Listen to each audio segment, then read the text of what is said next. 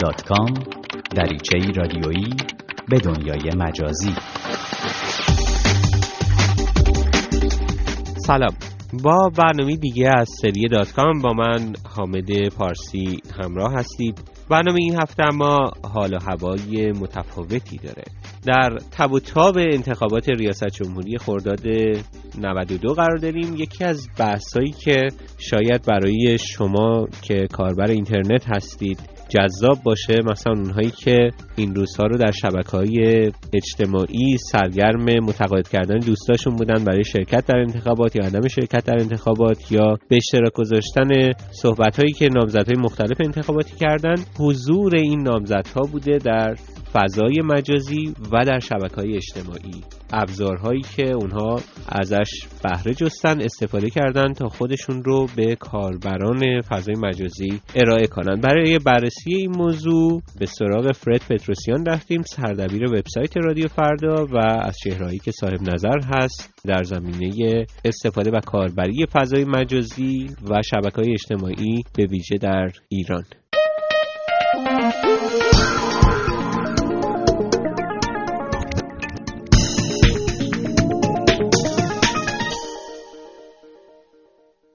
فرد بذار از اینجا شروع کنیم که چه پلتفرم ها و قالب هایی رو نامزدها استفاده کردن در سال 92 در فضای مجازی در شبکه های اجتماعی برای اینکه حرف خودشون رو به کاربران برسونن.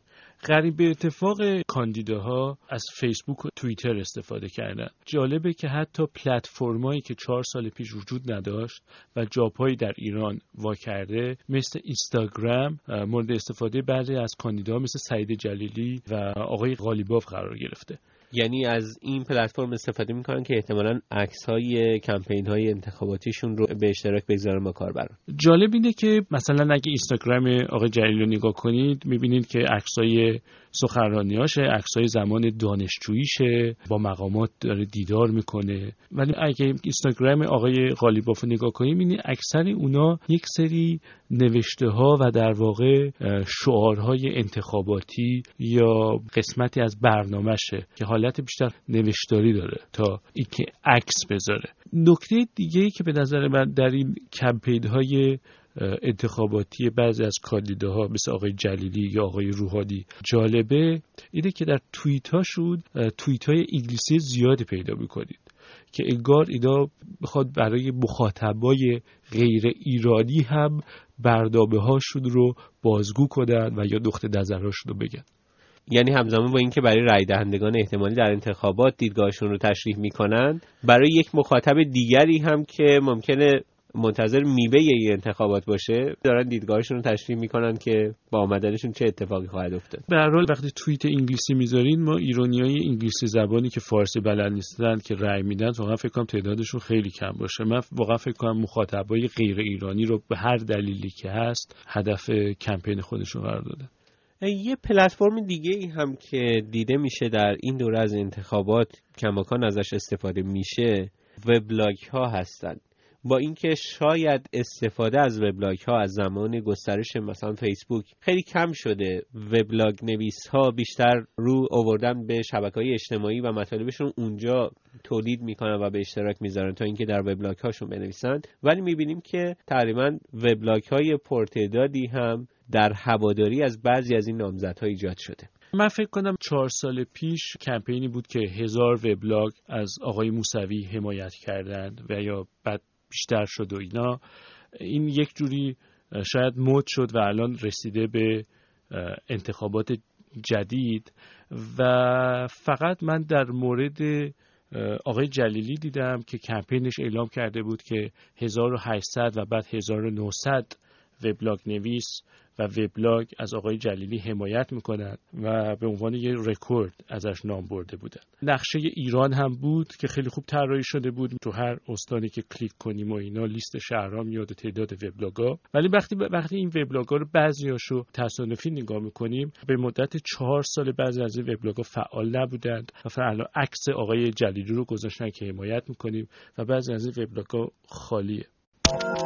به دات کام گوش می‌کنید فرد برای شنوندگان رادیو فردا شنوندگان برنامه دات کام توضیح بده که اونطور که تو دنبال کردی حضور داوطلبان انتخابات خرداد 92 رو در فضای مجازی شبکه های اجتماعی چه تفاوتهایی احساس کردی به نسبت دوره گذشته یعنی انتخابات ریاست جمهوری دهم؟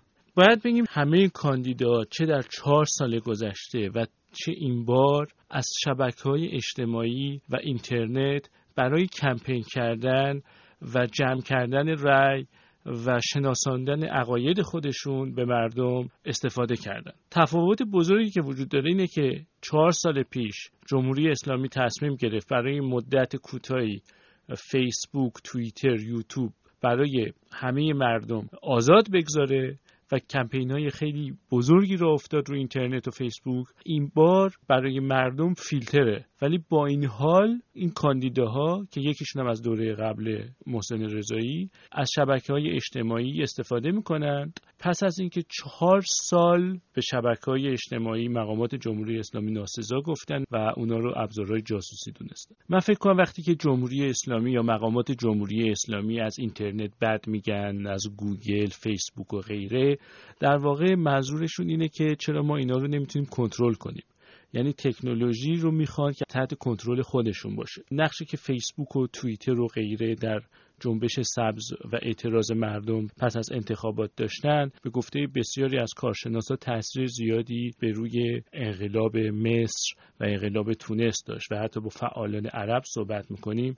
میگن خیلی برای ما الهام بخش بود. الان می‌بینیم که با این حال که شدیدا اینترنت ایران فیلتر بوده و کند بوده و سالها به فیسبوک و غیره گفتن ابزار جاسوسی. می‌بینیم که همه کاندیداها یا کسانی که براشون کمپین را انداختن در واقع آن کردن که تمام این حرفا چندان درست نبوده و کارایی نداشته. چون همشون دارن از همین امکانات استفاده می‌کنن و تلاش می‌کنن که رأی جمع کنن. حتی کامنتی در فیسبوک آقای ولایتی خطاب به ایشون می‌گفت شما که تا این مدت می‌گفتین که فیسبوک بد بود حالا چطور شد که خوب شده؟ اینو برای ما بستین و خودتون دارین ازش استفاده می‌کنین. شبکه های اجتماعی نکته دیگری که بد نیست در این گفتگو بهش اشاره کنیم مسئله دامنه تاثیرگذاری فعالیت های مجازی کمپین های مجازی توی شبکه های اجتماعیه. به نظر می‌رسه که خیلی از ما وقتی که می‌بینیم 5 تا 10 تا 50 تا 100 تا از دوستامون درباره یک موضوعی در فیسبوک اظهار نظر می‌کنن اونو خیلی راحت تعمیمش میدیم که خب پس جامعه به این سمت داره حرکت می‌کنه به این سمت نگاه می‌کنه. اگر 20 نفر 30 نفر 50 نفر یک عکس رو لایک بزنن یا اینکه یک ویدیو رو به اشتراک بگذارم با دیگران فکر می‌کنیم که یک فراگیری ایجاد شده. شاید بد نباشه که به این مسئله نگاه کنیم که اساسا چقدر این شبکه های اجتماعی می‌تونن با ساب دهنده اون اتفاقی باشن که توی اجتماع داره میفته این خطر وجود داره و همیشه هم هست که ما خودمون رو در یک حباب مجازی گیر بندازیم. حتی در انتخاباتی که برای اولین بار محمود احمدی نژاد پیروز اون انتخابات اعلام شد بعضی از خبرنگارای خارجی خیلی تعجب کرده بودند و می‌گفتن که ما یک سری وبلاگ و اینا خوندیم و اینا از آقای معین دفاع می‌کردن و ما فکر می‌کردیم که وبلاگ نویسا در واقع نماینده جوانان ایران هستند و ما فکر می‌کردیم آقای معین حتما با رأی خیلی بالایی انتخاب میشه چون اکثر جمعیت ایران جوانان هستن. ما میفتیم در یک دور باطل. البته دنیای مجازی نشونگر یک بخشی از جامعه هست ولی تا نظرسنجی مستقلی در کشور اتفاق نیفته اینا چندان پاسخگو نیست که اگر کاندیدای X در فیسبوک من 100 هزار تا لایک داره فردا در صندوق رأی همین مقدار رأی خواهد آورد یا بیشتر. اینجا همه همو می‌بینیم. اینجا دوست آشنا زیاد داریم. از هر رنگ و هر جا و هر عقیده کنار همین مشغول گپ و گفتگو.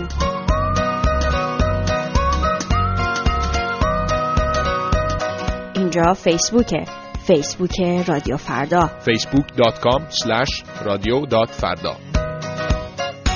خب به پایان برنامه دیگر از سری دات کام رسیدیم. در این برنامه فرد پتروسیان سردبیر وبسایت رادیو فردا با ما همراه بود و سعی کردیم بسترهای مختلفی رو مرور کنیم که نامزدهای انتخاباتی و هواداراشون برای حضور در فضای مجازی انتخاب کردن. با ما می‌تونید از طریق ایمیل دات کام رادیو فردا dot com در ارتباط باشید یا ما رو در صفحه فیسبوکی این برنامه به نشانی facebook.com فردا نقطه dot com دنبال کنید.